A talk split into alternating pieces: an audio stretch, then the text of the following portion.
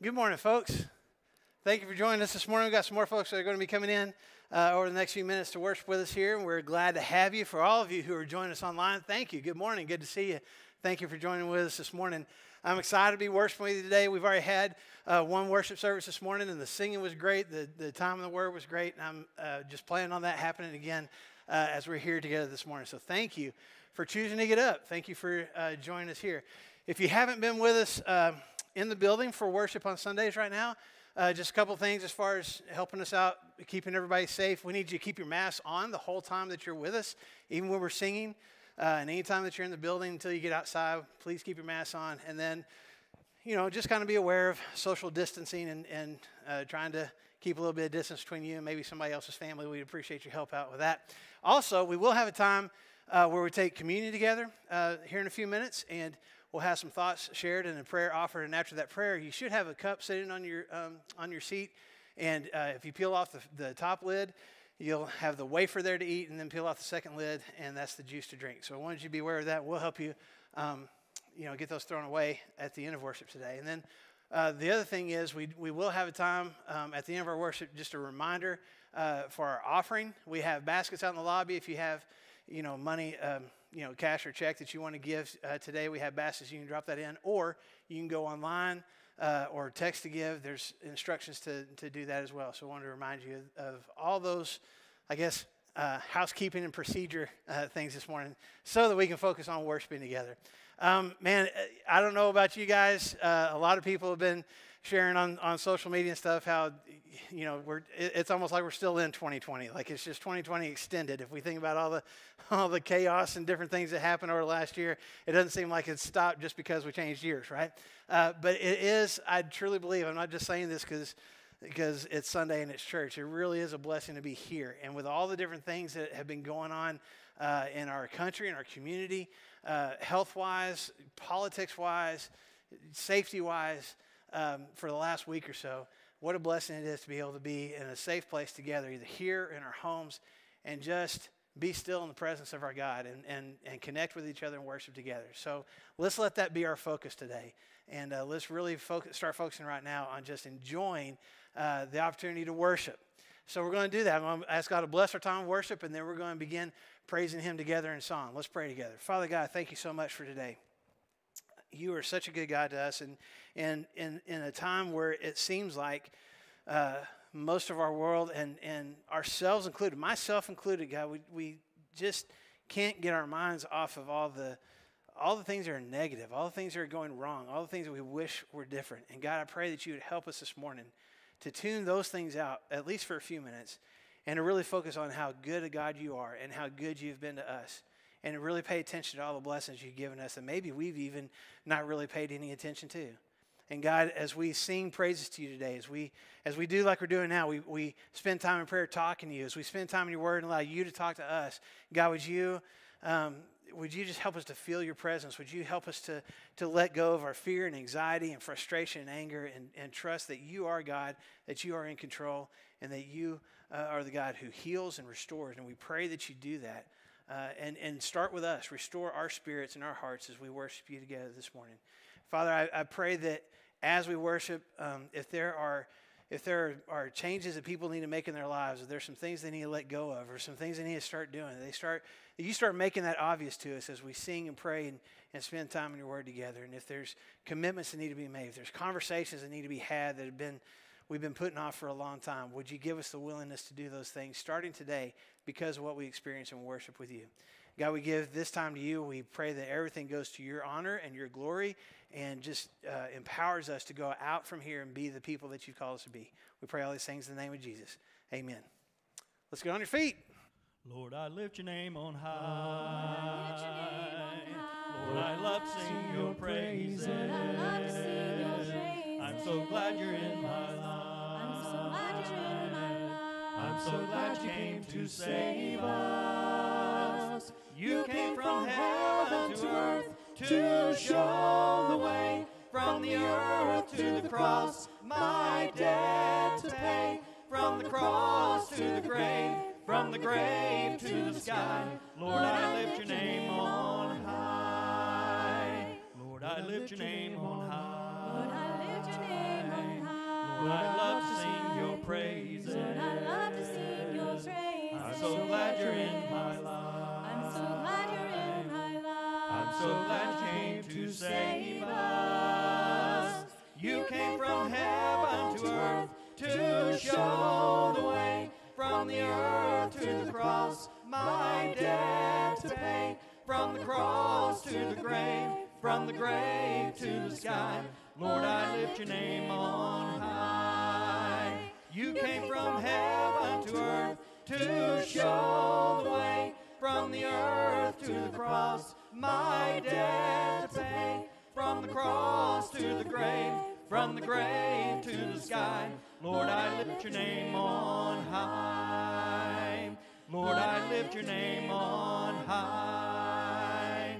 Lord, I lift your name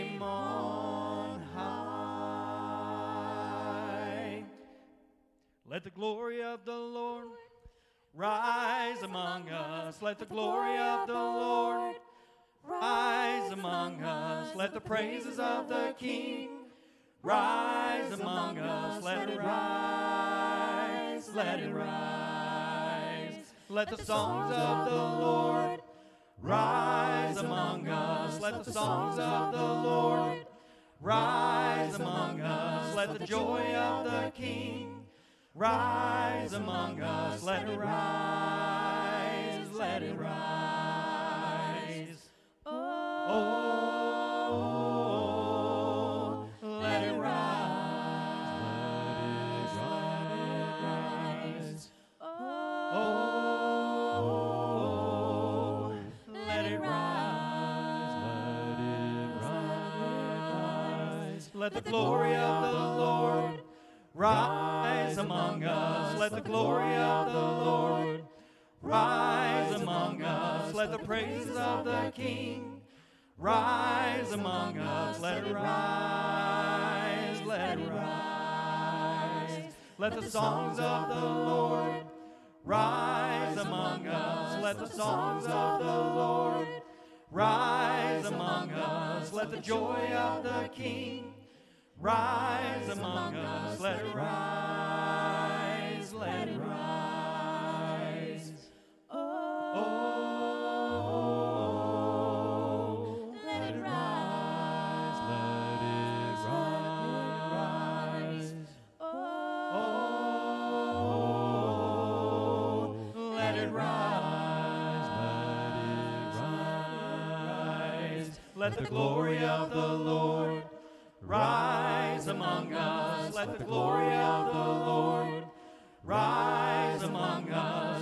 praises of the King rise among us. Let it rise.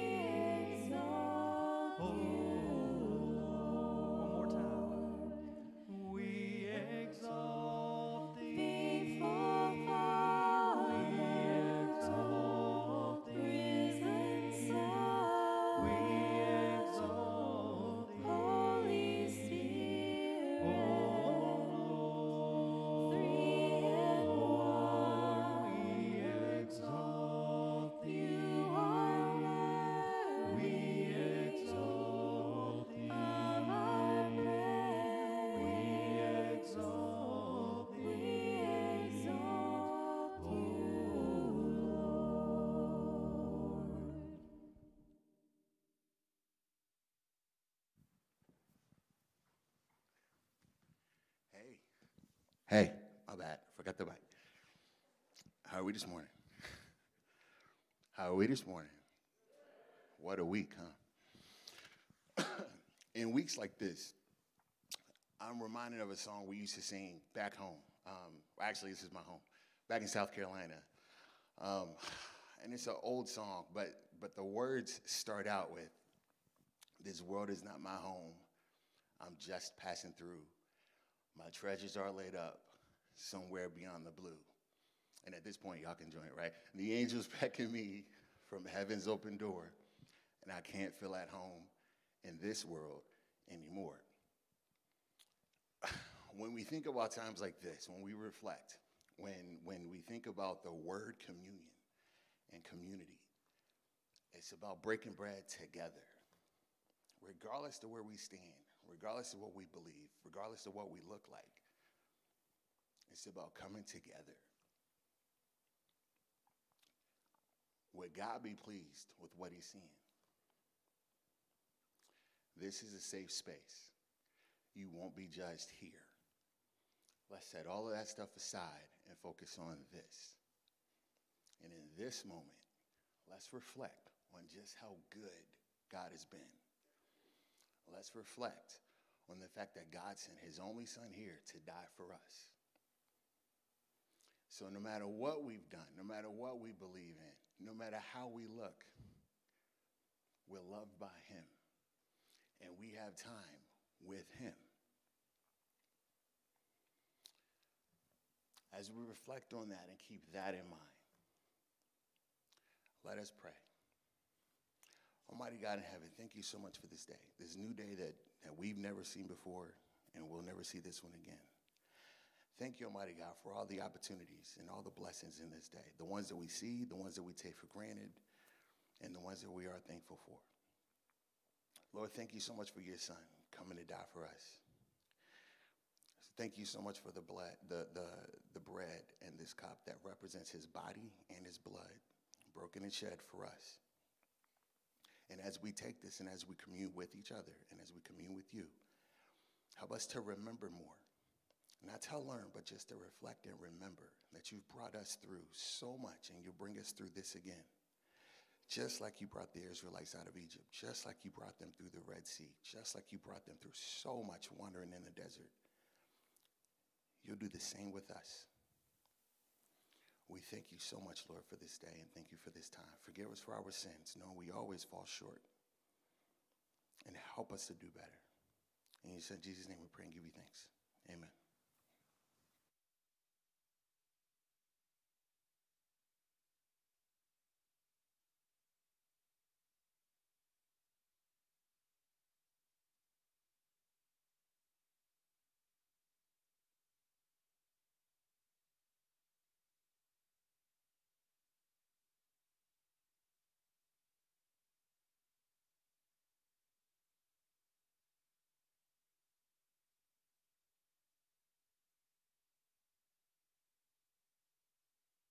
Let's stand for the song before the sermon. Everyone needs compassion, a love that's never failing. Let mercy fall on me.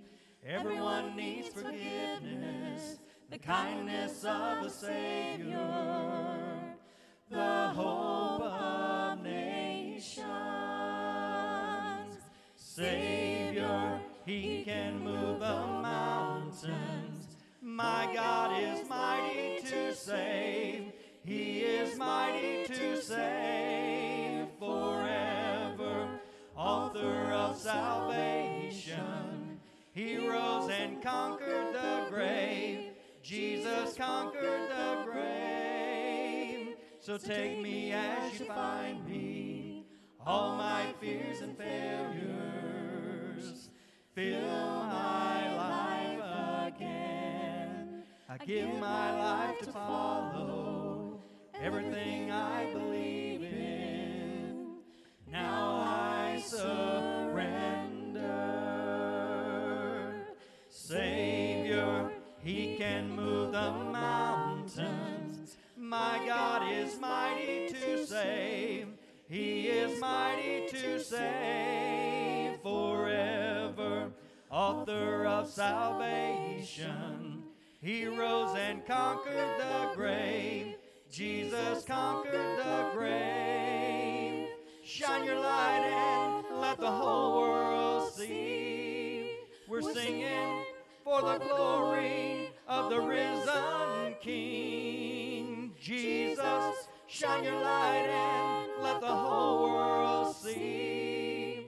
We're singing for the glory of the risen King. Savior, He can move the mountains. My God is mighty to save. He is mighty to save forever. Author of salvation. He rose and conquered the grave.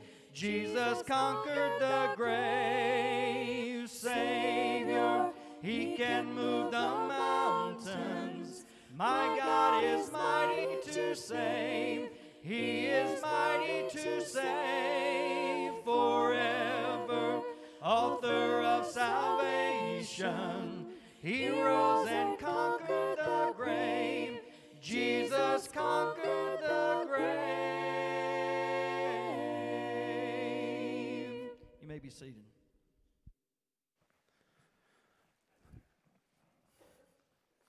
Okay, I need your help this morning as we start out. Um, I would uh, normally I'd have you kind of do this with each other. I don't know how well we can hear each other through our mask though, but I want you to think about and I and, and uh, I want our folks who are watching online to participate in this as well. Um, how many of you? I'll do show of hands first. I can't see you online if you raise your hand, but feel free to raise your hand. Uh, how many of you have actually made New Year's resolutions for this year. Just raise your hand real high, keep it up. If you've actually made a New Year's resolution, doesn't matter what it is, if you've made one, okay, a few, all right.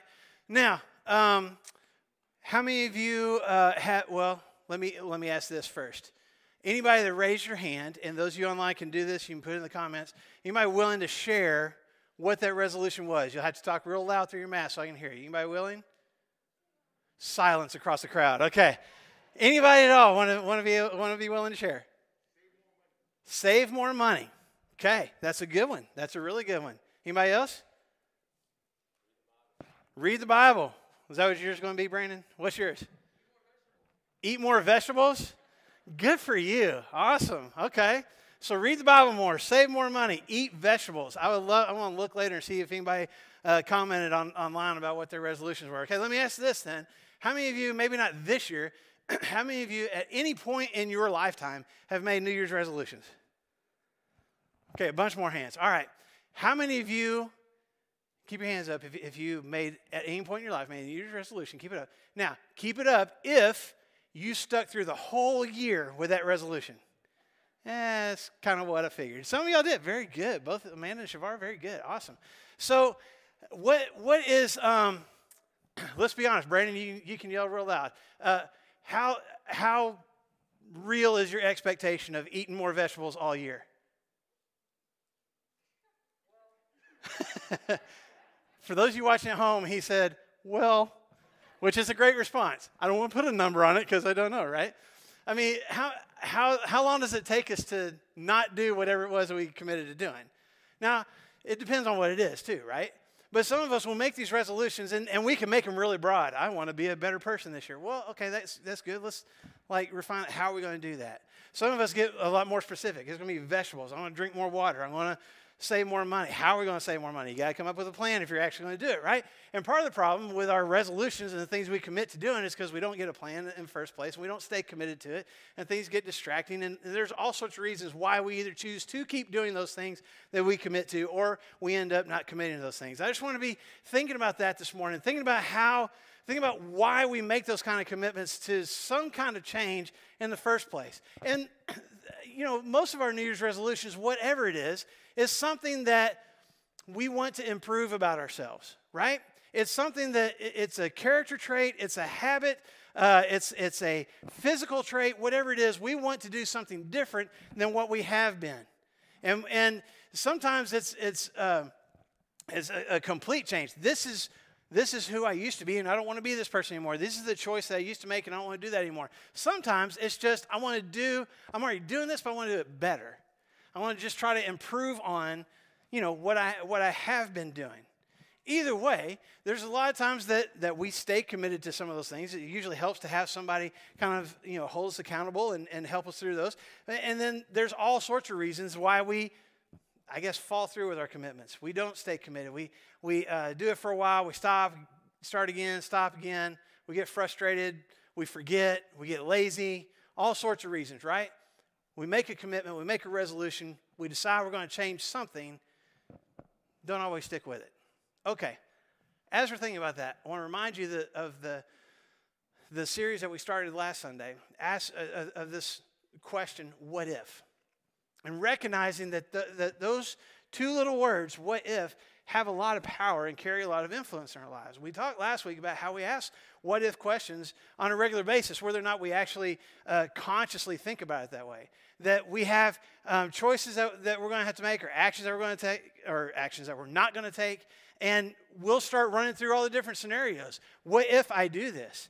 Uh, you know, what, what's the end result going to be, or what's it going to take for me to do that? What if, what if it doesn't turn out like I wanted to? And really, we talked a little bit last week about how more often than not, when we ask those what if questions, a lot of times we ask it from kind of a negative viewpoint, a negative perspective. We start thinking about all the things that we might fail, all the things that we might do wrong, all the, all the ways that we might not keep that resolution, all the ways we might not keep eating vegetables, right? We, we think about all the things that, that could go wrong or that might go wrong. And so a lot of times that causes us either to stop and not do those things or to kind of change courses or, you know, not even start in the first place.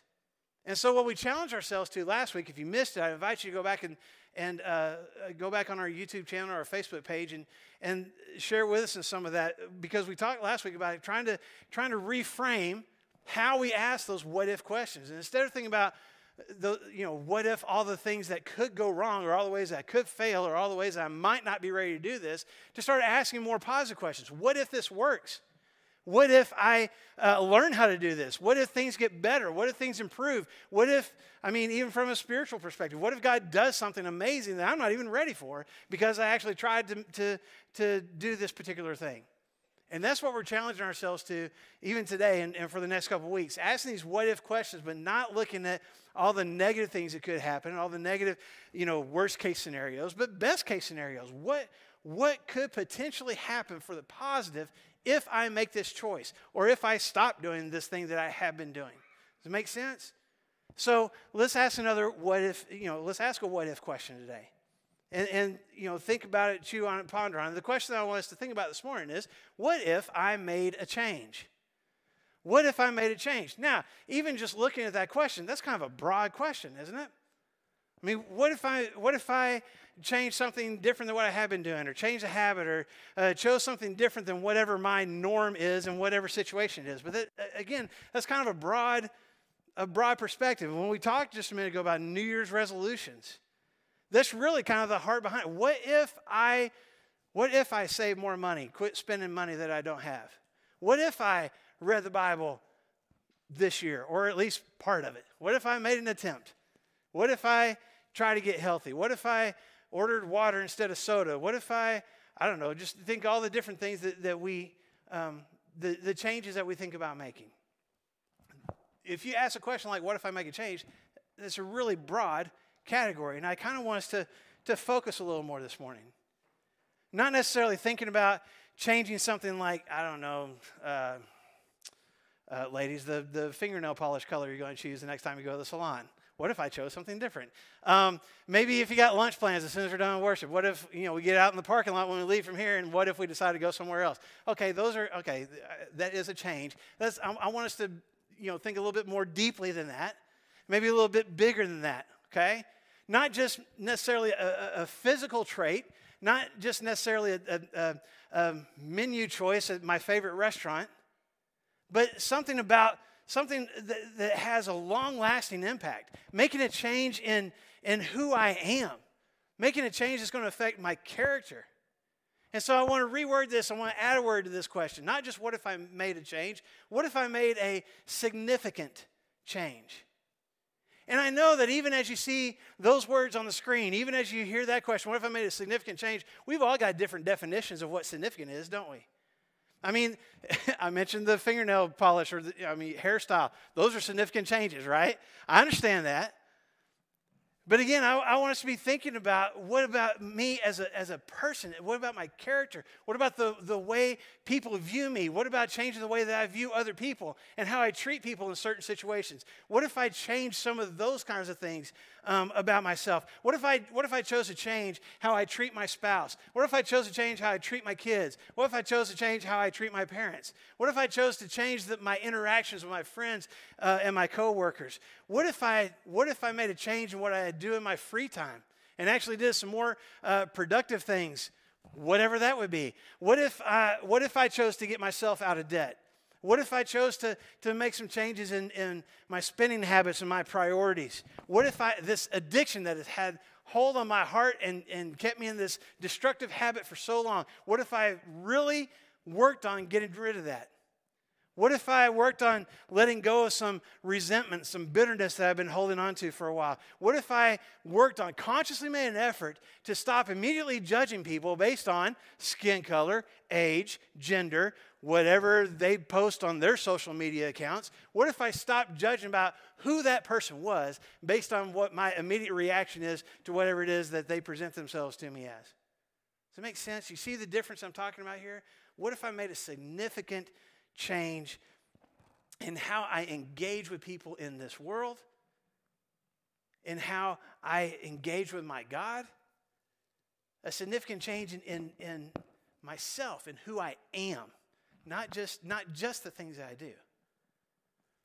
What if I did that? And, and even, even as we think about answering that kind of question, I know that there's some of us that when you see that question, what if I made a significant change? There's some of us, we can't help ourselves if we automatically go to the, the negative scenarios.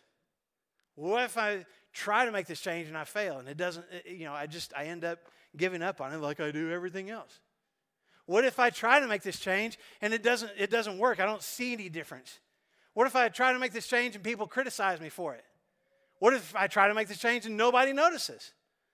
What if I try to do something different and, and, and it's, it's going to, man, that's going to make me really uncomfortable. It's going to stretch me a little bit. I'm not sure that I want to do that. What if, and we'll start thinking about all the different what ifs that could go wrong, that could make it difficult, that could make it hard, instead of looking at all the good stuff that could come from it. What if this made my life better? What if this empowered me to make other people's lives better?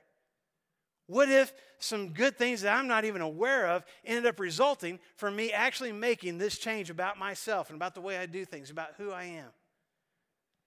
That's the focus that I want us to be having this morning. I, I, I challenge all of us to be thinking about what's, what's a significant change that I could start right now that would make a difference in who I am and, and would, make a, would, would, would empower me to make a difference in the lives of other people.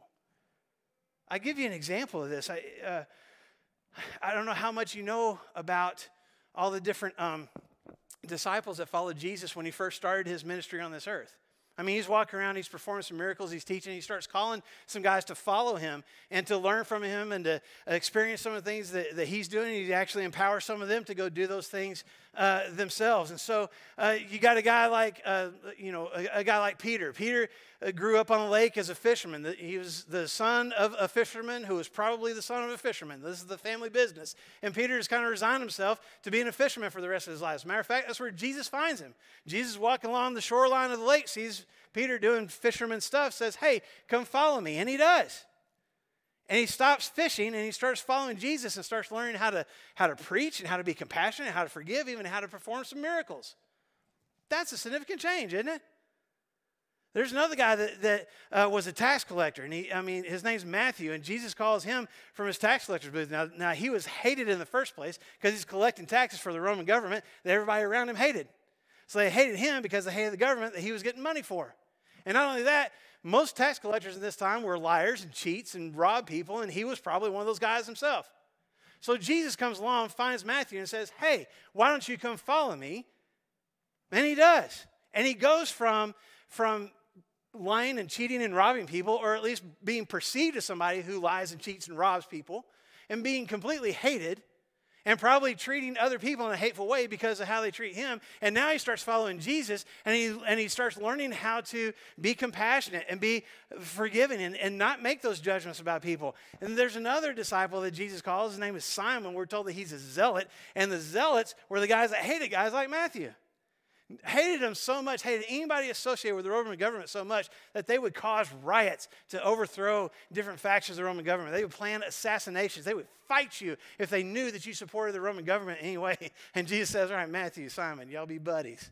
Y'all come follow me. I mean, Jesus takes a guy who has, I, I don't know how long he's been a zealot, a few months, his whole life, I don't know. For some time, he, his character is defined by anger and and, and disagreement and, and judgment and fighting and hurt and, and just destruction. And Jesus says, Come follow me. And sees in Simon the ability to learn how to forgive, how to be patient, how to look beyond just what he sees on the surface. I mean, we got a guy named John. John wrote, if, you're, if you got your table of content, contents in your Bible, John wrote John and 1st, 2nd, 3rd John, and also Revelation, but he didn't name that one after himself. But he, he wrote these books, I mean, he wrote several books of the Bible. He was one of Jesus' closest disciples. And, and here's, here's John, you know, we, we name him, he's been named the disciple of love. He's all about love. You know he was called before he was a disciple of love? The son of thunder. You know why? Because he was a thunderous person who was angry all the time and who would immediately react to somebody who didn't agree with him or didn't do things the way that he thought that they should. As a matter of fact, there's one story that's told in, in Scripture of, John, of Jesus walking along with his disciples, and they come to this town. The people in the town are like, eh, "We don't want you here. Go somewhere else." And John steps forward and says, "Hey, you know what, Jesus? You know, do, you just give me the word. I'm going to pray. Have God rain down fireballs on these people. Kill them all." That's that's John. Go read through the book of First John. And how many times do you see him say, We need to love? We need to be compassionate. We need to be known for our forgiveness and our love and our understanding. How that happen? Spent time connected with Jesus, right? But with, I'm, I'm just naming four of Jesus' disciples. Do you see the significant change? Not just in a job change, but in who they were. There was a change in their character. There was a change in their heart. There's a change in the way that they interacted with people. There's a change in the way that they view people. There's a change in the way that people viewed them. That's the kind of change that I want us to be thinking about when we're answering this question what if I made a significant change? What if I chose to make a change in my life that goes beyond just a physical trait, a clothing style, dropping a few pounds? What if I changed and, and chose to allow God to change who I am? My, my character, my heart, my vision, perspective of people in my community. What if I made that kind of a change? What kind of changes could I make? What if, you know, the scripture tells us in Philippians chapter 2 that we should look for look out for other people's interests and, and not just our own. What if I chose to stop being selfish and started being selfless? What if I chose to make that change? I mean, Jesus said on multiple occasions, I need my followers to have a, a childlike faith a faith that, that a, a, belief in me and a trust in me that even if you don't completely understand why I'm calling you to do what it is that you're doing or the direction that I'm going, you're going to go because that's what a child does. They trust the adult that they believe is going to be taking care of them, and you believe in me that way. What if? What if I stopped being child ish? Being selfish and griping and complaining when things don't go my way and angry and reactionary. What if I started being childlike and trusting that I have a God who loves me and who knows where it is that He's leading me and I'm just going to follow? What if, as is described in Ephesians chapter 4, what if I started actually controlling my tongue and the words come out of my mouth instead of having to always apologize for them? What if when, when you know Jesus says in, in Matthew in Matthew chapter five and chapter six, pay attention to what it is that you're pursuing after, what you're hungering for. What if I stop, stopped hungering for temporary things? Better job, better paycheck, nicer car, better house in a better side of town, cooler friends. What if I started hungering and being passionate about things that really matter? Love, service, forgiveness, compassion, reaching out to other people, connecting with my God. What if that became my hunger and my passion? You see what I'm talking about? Making a significant change. And what if, what if I actually did those things? What would result from that? I mean, that's the, that's the ultimate question we're asking when we ask what if, right?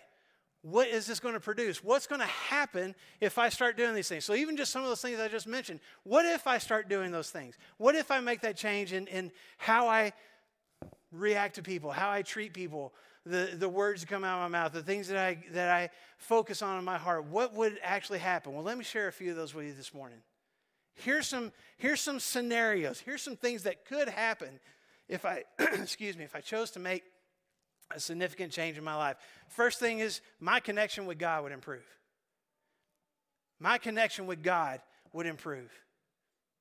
And sometimes there's times in my life, and I, am sure there's times in your life as well, where I just feel distant from God. It's not that I've completely lost my faith in God. It's not that I've even completely lost an awareness of God, but there's just a distance there. We're just not, we're not connected like we used to be. There, there's something that's come between us. There's, there's something that's been severed. And it could be any, any number of things. I mean, it could be just a you know a lack of trust. I, am just not sensing where it is the God's leading me anymore. I may have prayed about something, it didn't turn out the way that I prayed and expected God to do it. So now I'm kind of mad about that. It could be just priorities that got in the way. I got busy doing a whole bunch of other things, and I'm not spending time with God anymore. Uh, you know, it could be you know some actual. I mean, let's be honest, some kind of sin, some kind of habit, some kind of ungodly thing that I'm doing, and that's causing a problem. That's causing a disconnect between me and God.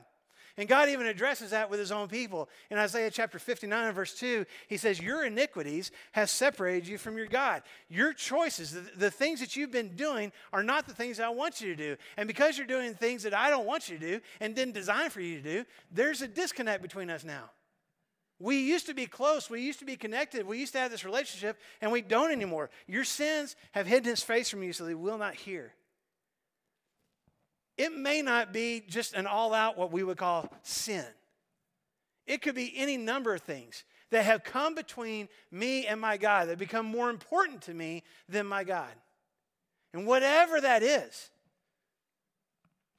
if I will, if I will make a significant change and try to get rid of whatever that is, whatever that habit is, whatever that relationship is, Whatever that sin is, whatever that attitude is, whatever that lack of trust is, whatever that lack of focus is, whatever is causing it, if I will make a change, a significant change in that, it's going to improve my connection with God because now there's not anything between us anymore.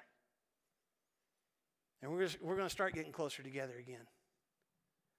My connection with God, my relationship with God will improve if I choose to make the change that I believe He's leading me to make my connection with other people would improve. My friendships, my, my connections with family members, my connections with people in the community would, would, would improve if I chose to make some changes. What if? What if I chose to be more forgiving and less judgmental?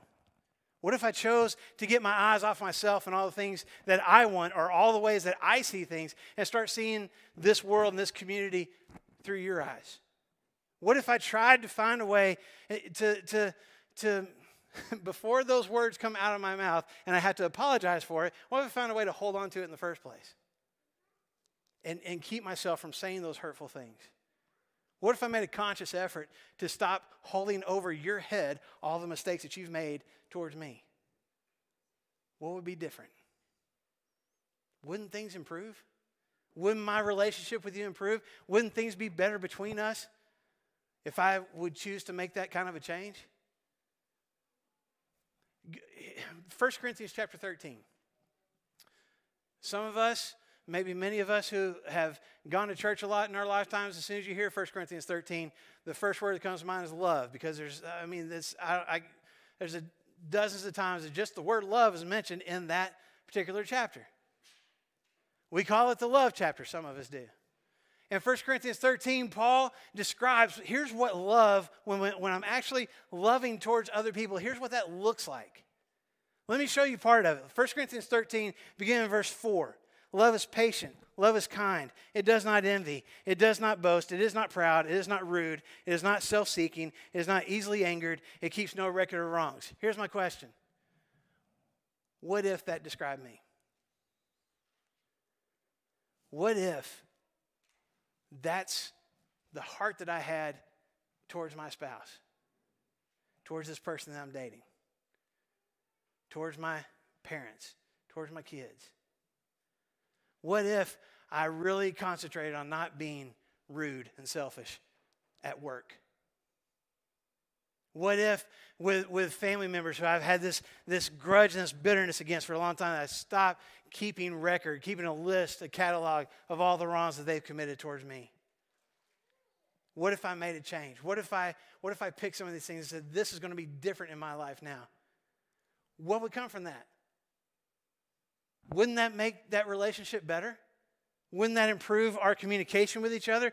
I mean, the whole, the whole point would be uh, of loving somebody is to, to lift them up, to honor them, even sometimes they don't deserve it. That's what God does for us, and that's what He's leading us to do. What if I actually tried to do that? Made a conscious effort to do the things that Paul describes here in 1 Corinthians 13. Wouldn't my marriage be better if my spouse felt honored and loved in this way? Wouldn't my family? Wouldn't my friends? Think about how better my friendships, my work relationships, my, my connection with my neighbors would be if I was more patient, if I was more kind, if I made a conscious effort to make that kind of change in my life. My, my connection with God would improve. My connection with you, with other people would improve. My own emotional health would improve if I chose to make a significant change like this. Some of us struggle, maybe many of us struggle uh, with, with anxiety and stress and anger and depression and negativity. What if I started, what if I started making a change in how I view this world, how I view the people in the community that I'm living in?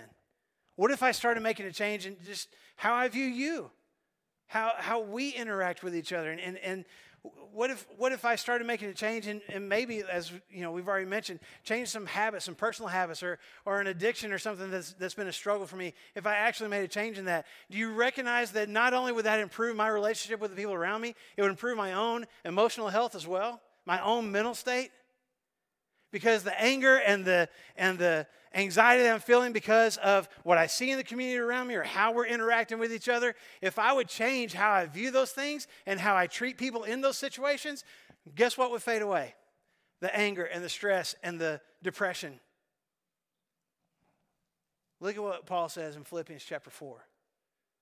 Paul says in, in Philippians chapter 4, beginning in verse 8 and going through verse 9, finally, brothers, whatever is true, whatever is noble, whatever is right, whatever is pure, whatever is lovely, whatever is admirable, if anything is excellent or praiseworthy, think about such things. Let me ask you a quick question. No judgment intended whatsoever. Looking at this, at the words in this verse in Philippians chapter 4 and verse 8, how many of those adjectives that Paul lists there would describe your social media feed? There is a lot of negativity in our world, isn't there? Not necessarily that we're producing, it's just there. It finds its way into our lives, doesn't it? It shows up on our TV screens. It shows up on our phone screens. It shows up in conversations in the workplace and even with family members. There's a lot to be depressed about and anxious about and fearful of and angry about. I get it. What does Paul say? How do you fix that? Pay attention to what you focus on. Because as much negativity and hatred and violence and all those, all those negative things there are in this world, there's good stuff. There's noble stuff. There's true things. There's lovely things. There's things that are worthy of praise. Which one am I focusing on? And the more that I'm focusing on all the negative and all the hardship and all the trouble and all the chaos, guess what happens to my mind and my heart? It becomes more filled with stress and anxiety and chaos and anger. But if I made a change, this is what Paul is saying here change what you focus on, change what you think about. Think about the good stuff, focus on the noble stuff, the praiseworthy stuff. See what, I mean, he says, whatever you have learned or received or heard from me or seen in me, put it into practice. Look at what good stuff other people are doing and focus on that. You don't have to just focus on all the stupid things and hurtful things that people around you are doing. Look for the good stuff and keep your eyes focused on that. And here's the promise this is the whole thing. If you haven't seen this at the end of verse 9, I would recommend you highlight this, underline it, circle it, because what's the promise? If I make a significant change in how I view this world and how I focus on it and what I think about, what does Paul say? The what? Peace of God will be with you. The God of peace, I'm sorry. The God of peace will be with you. You want to get rid of stress, fear, anger, anxiety, depression in your life? Paul says this, this, is, how, this is the formula. What if I started focusing on the good stuff? What if that's the significant change I chose to, to make starting today? Besides how that would change our relationship, besides how that would change uh, and improve my connection with God, that would just help my own heart if I started making that change. One more other people's connection with God might improve if I make some of these significant changes in my own life. If I would choose to get myself out of debt, if I would choose to get rid of this, uh, uh, this addiction that I've been dealing with, if I would choose to just work on my own attitude, if I would choose to actually work on my faith and actually, you know, pray and expect God to answer and be more trusting of the direction that He's leading me, if I would choose to do something different in this relationship that I'm in, whether it's a family member or somebody I'm dating or a friendship, if I would choose to make a significant change, those things can actually produce not just good things in my own life, but can cause life changes in the people that I'm interacting with. They can see what God is doing in my life, they can see the blessings that I'm receiving, and they can want that for themselves. And maybe for the first time in their lives, that particular person may have never had any contact relationship with God before, but now they're interested. Why? Because they've seen the change that He's made in my life. Maybe somebody that used to have that connection, used to have that relationship with Him, and they've walked away from it for whatever reason. Now they've got it again. Why? Because of what they saw God, me allowing God to do in my life. It's not just about me. The, the changes that I make can not only improve things in my own life, it can end up becoming a blessing to the lives of others as well. One of the, one of the my favorite stories in all the scriptures in Mark chapter 5. It's a guy that Jesus heals that I tend to call the crazy naked guy. He's, he's full of demons. He's demon possessed. And the demons that are in him have caused him to, like, he just runs around naked, screaming all the time. He's living in a graveyard and in caves, scaring people. He's been chained up and he's broken the chains. Just crazy man. And Jesus shows up and Jesus heals him. Jesus casts the demons out of him. And, the, and people go tell the people in town and everybody that knew who the crazy naked guy was, and they all come out to see it for themselves. And they come out there, and the guy that used to be naked and crazy and yelling and drooling all over people is now standing there in his, in his, in his right mind, fully clothed. They probably hadn't seen that in a while. And he's, and he's, you know, talking normally, and everything seems to be fine. What happened? Interacted with this guy. He cast all the demons out of mean, look at me now. I mean, let's be honest, significant change, right? Crazy naked guy, upstanding member of society, like that. That's a significant change, isn't it? How would you have reacted if you'd seen it? Let me tell you about what the people in, in Mark chapter 5 did. You can look at it uh, for yourselves. When they see what happened when this guy had this interaction with Jesus, let's say in verse 17, the people began to plead with Jesus to leave their region. And I'm not totally for sure. There's all sorts of good reasons we can come up with why they did that. Maybe it just scared them to death to see somebody uh, have that much power to be able to cast out demons and completely change this person's life. And it just it was too intimidating and they didn't want to be around it. Maybe they thought to themselves man if he can do that with with him uh, i'm scared of what he might do with me. It, you know maybe there was something in their own lives they didn't want jesus touching. I'm not for sure. Whatever it was these people made a conscious choice. Jesus we don't want you around here we don't want you in our lives. You keep on reading the next couple verses, Jesus honors their request. He, he goes to get in the boat, sail away. He's not going to come back anymore. And the guy who he's healed, the, the former crazy naked guy, comes to him and says, Jesus, I want to go with you. Let me go with you. And Jesus responds says, You need to stay here. You need to stay here and you need to tell people what God has done for you. So look at verse 20. The man went away and began to tell in the Decapolis, that's the geographic region that this happened in. He began to tell in the Decapolis how much Jesus had done for him. You fast forward, it won't be on your screen. If you fast forward a couple of chapters to Mark chapter 7, Jesus comes back to this area again. And we don't know exactly how much time has transpired a few weeks, a few months, not totally for sure. But he comes back to this region again, to the same people who said, We don't want you here. And when he shows up, you know what happens? Huge crowds come to see Jesus. They want to hear his teaching. They're bringing people for him to heal. Jesus, we got this person that, that can't talk. We got this person that's blind, and he's healing them. And they're hanging on his every word, and they're amazed at the things that he said. Same people who sometime before said Jesus wanted nothing to do with you are now saying Jesus can't get enough of you. What changed? My theory that guy.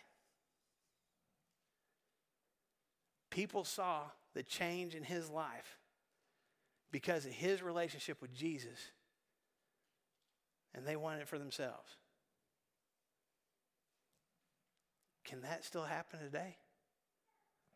I would believe with all my heart, absolutely.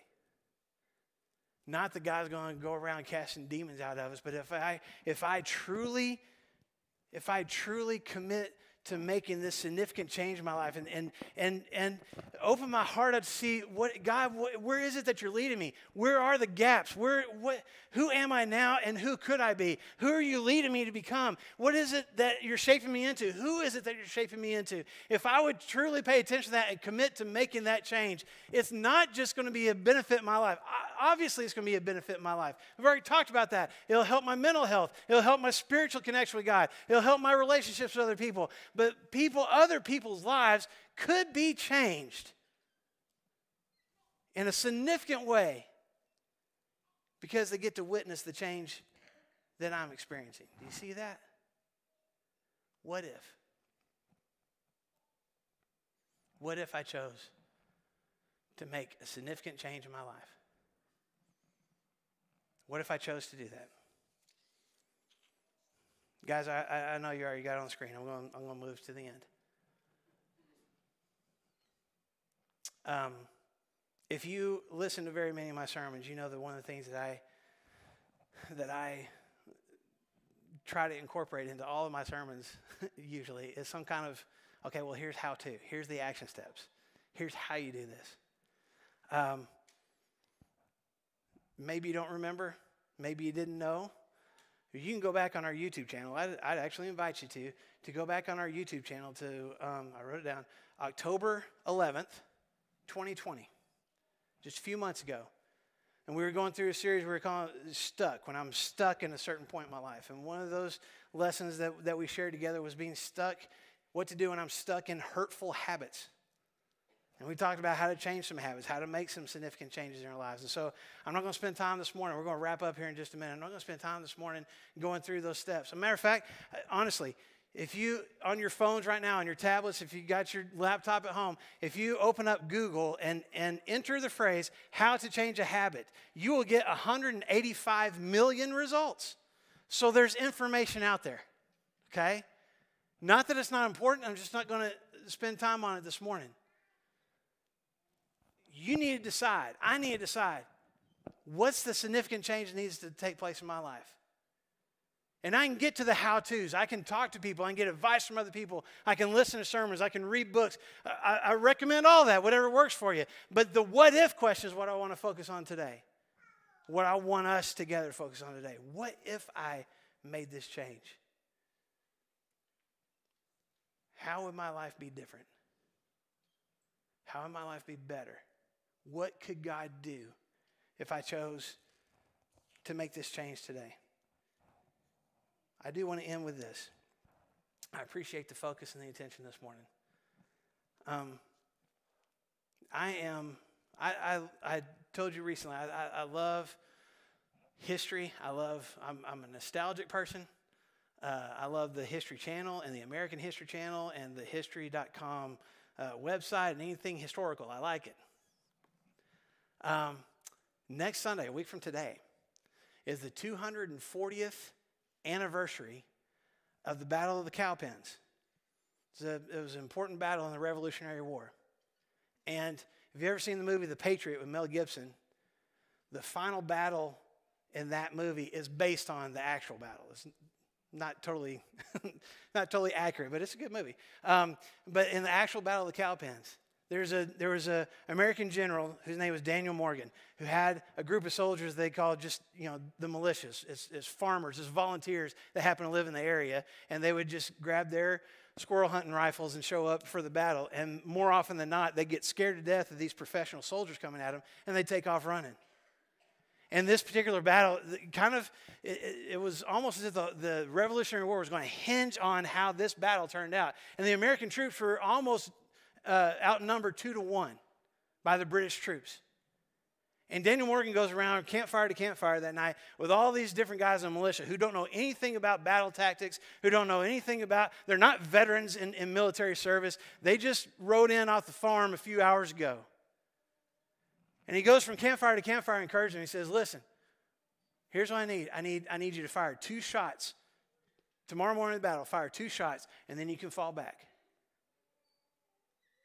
Two shots and then you fall back. And, and it was actually, you know, a brilliant strategy because what ended up happening is they a lot of them fired the two shots. They ran back. Now they didn't run away, they just ran back to the back of the line. And then they took their time getting their guns reloaded. And by the time the guys that took their spot when they fell back have fired their shots, they just keep coming with their shot. You understand what I'm saying? They just kept firing and, and, and keeping the guns going on the British soldiers. Huge victory was won that day. And what I, the reason I share that story with you is because Daniel Morgan could have walked around and told all the soldiers, man, this whole, this whole Revolutionary War depends on you guys, and you've got to win it tomorrow.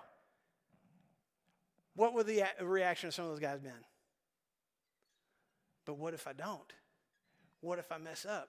What if I fail? What if I can't do it? What if we lose? And all the negative questions could have come in. So, what did Daniel Morgan say? I don't need you to completely revolution. I, I don't need you to com- completely win the Revolutionary War tomorrow on your own. What do I need? Give me two shots. And we'll go from there.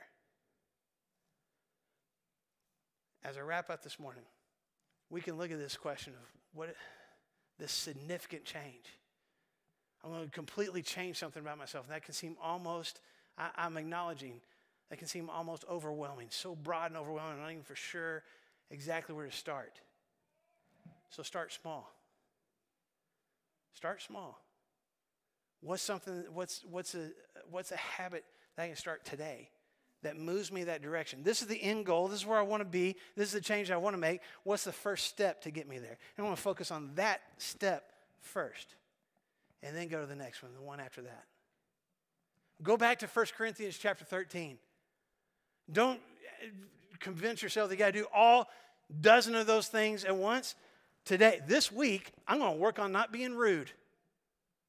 And I might have to work on it again next week, but I'm going to work on it. And once I start getting the hang of that, you know what else I'm going to do? I'm going to start being patient.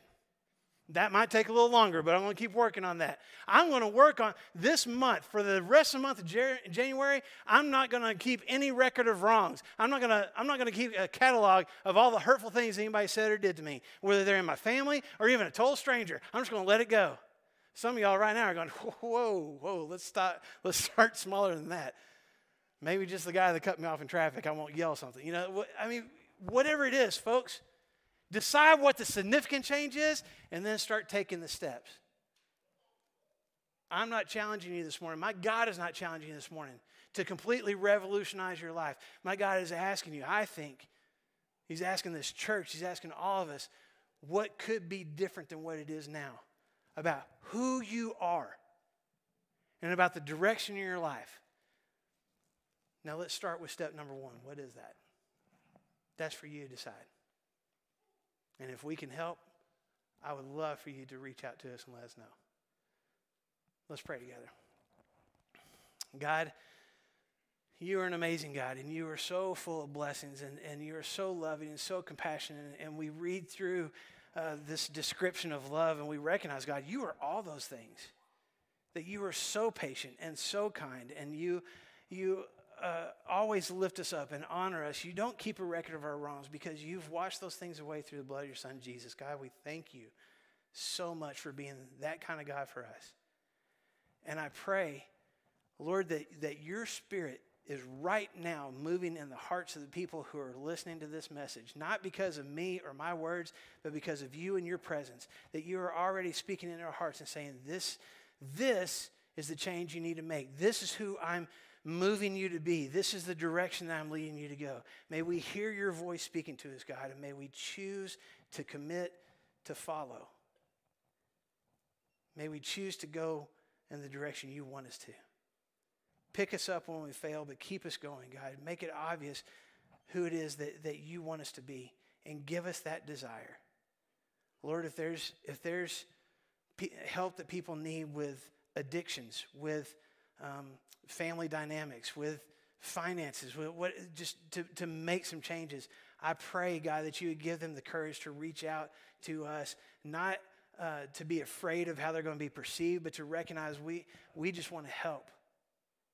God, I, I pray that you would help all of us who, who, who are recognizing already who you're uh, calling us to be, and we see the needs, we hear the needs of other people, that we would run to go meet those needs. And if we can't do it ourselves, we bring them to somebody who can.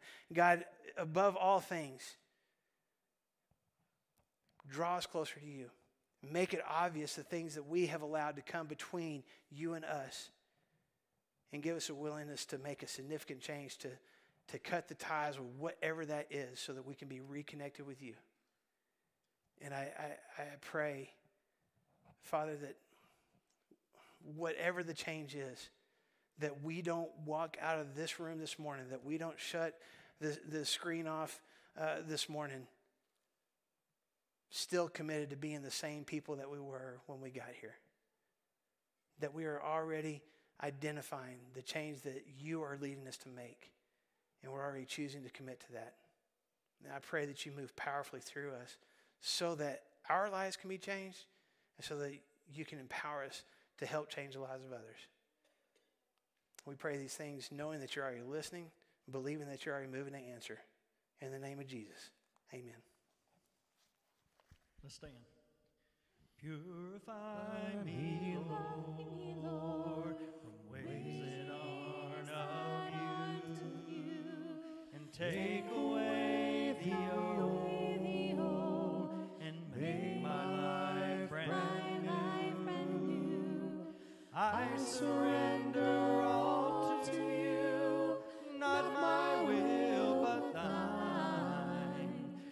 sweetest thing I know I know is letting your love show. Purify my heart. I yield to you each part. Help me to run into your arms where the purifying starts. I surrender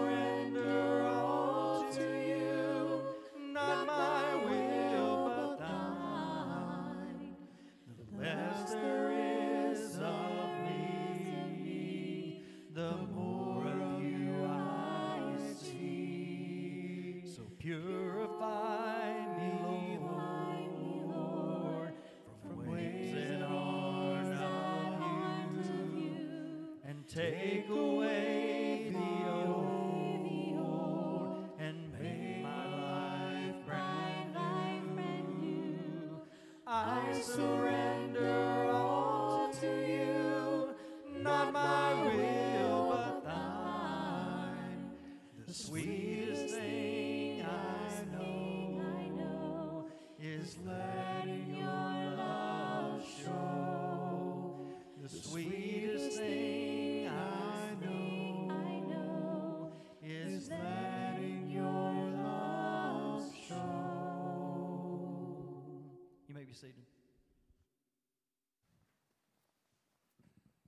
Good morning. I think I'll hold that out a little ways. That's the loudest I've been in two weeks. Um, I want to thank everybody for being here today. Uh, I know it's nice and cold outside, and, but it's nice and warm in here. Uh, not only with just the temperature, but the love that we see among us. Um, we uh, look forward to the day that we can all come together. We were meeting yesterday and talking about what a great day it's going to be when this building is full and we've got all the chairs out of one of the classrooms so we can uh, start using those again. But we are thankful that you've uh, chosen to join us today. And uh, if you're a guest here, we ask that you hang around for a little bit. Um, we'll make sure we stay social distance, but uh, we'd like to at least say hello to you uh, and maybe get an opportunity to learn your name. Um, I don't have any major announcements. I don't think I've missed anything. So let's pray. Our Heavenly Father, we thank you so much for the love that you've shown this family. We pray that you continue to uh, be with us, to help us to reach those around us that don't know you. And we pray that you help us to show them what it's what it means to be a part of this family. Lord, we pray that you be with our nation. Uh, we pray that you help us to heal. Uh, we pray that you raise leaders up who are godly people and who um, lean on you for their direction. We pray that you show your strength uh, to this world. And we ask that you uh, uh, help us to support those who truly are followers of you. Lord, we thank you so much for Jesus and the sacrifice that he made. And we pray that you uh, uh, help us to remember uh, that sacrifice. We pray that you help us to look to this year to make significant changes and um, hope that uh, you help us to uh, give us that hope that we have in you. It's his name that we pray. Amen. Let's stand as we close. I belong to Jesus, I belong to Him. I belong to Jesus, free from sin. I belong to Jesus, I belong to Him. I belong to Jesus, free from sin. He's lifted up, He was lifted up. He paid the costly price. He bought me with the blood, He bought me with the blood of His own life. Christ King now reigning. Christ King now reigning. He wears victor's crown. He wears the victor's crown. Satan was defeated Satan was defeated. when the blood flowed down. I belong to Jesus. I belong to Him. I belong to Jesus, free from sin. I belong to Jesus. I belong to Him. I belong to Jesus, free from sin. He was lifted up. He was lifted up. He paid a costly price. He paid a costly price. He bought me with the blood Bought me with the blood of His own King now reigning. Christ King now reigning. He wears the victor's crown. He wears the victor's crown. Satan was defeated Satan was defeated. when the blood flowed down. I belong to Jesus. I belong to Him. I belong to Jesus, free from sin. I belong to Jesus. I belong to Him. I belong to Jesus, free from sin. People, we are free from sin.